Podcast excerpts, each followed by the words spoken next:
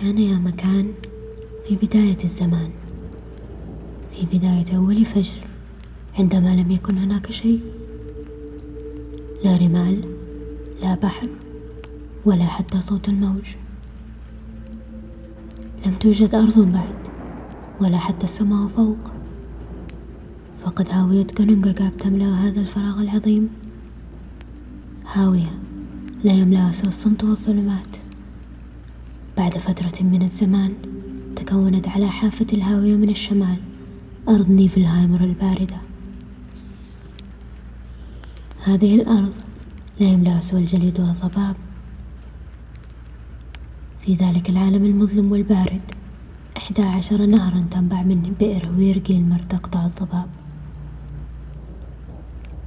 إلى جنوب تلك الهاوية وجدت موسبلهايم عالم يغطيه الحمم والدخان. كل شيء يحترق هناك. لا توجد أرض صلبة ولا سماء. فقط الدخان والشرار. لنعد إلى كنونغاكاب تسيل الأنهار الباردة من نيفلهايم إلى الهاوية.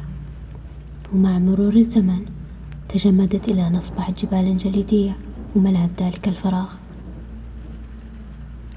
استمرت الأنهار تتجمد واستمرت الجبال تتكون إلى أن وصلت إلى أرض موسبلهايم هناك اتحد الشمال والجنوب الجليد والنار ليكونوا بداية قصتنا.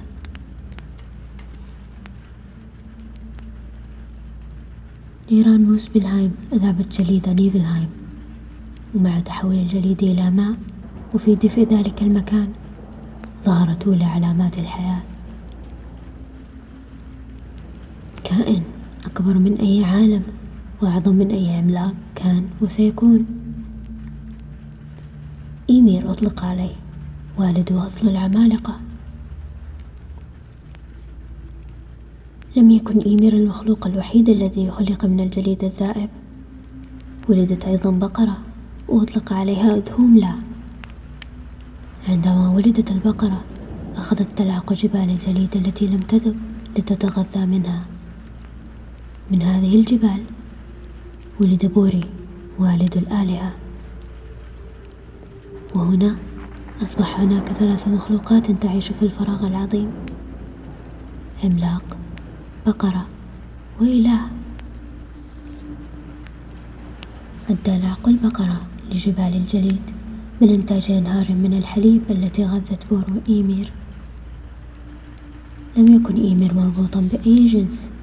لذلك عندما شبع من الحليب نام وولد من تحت ذراعي الأيسر عملاقين رجل وامرأة وهما اللذان سيكملان سلالة العمالقة. تزوج بوري الإله إحدى بنات إيمير وأنجبت له ابنا اسمه بور. وعندما كبر بور وأصبح رجلا تزوج العملاقة بيسلا وأنجبت له ثلاثة أبناء. أودن فيلي وفي الأخوة الذين سيغيرون مجرى كل شيء. كل شيء تغير عندما بلغ الأخوة سن الرشد.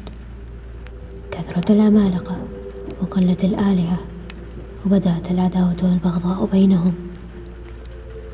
ومن هنا بدأت أولى علامات الحقد والشر في الكون وبدأت الحرب الأزلية بين العمالقة والآلهة إلى أن ينتهي الزمان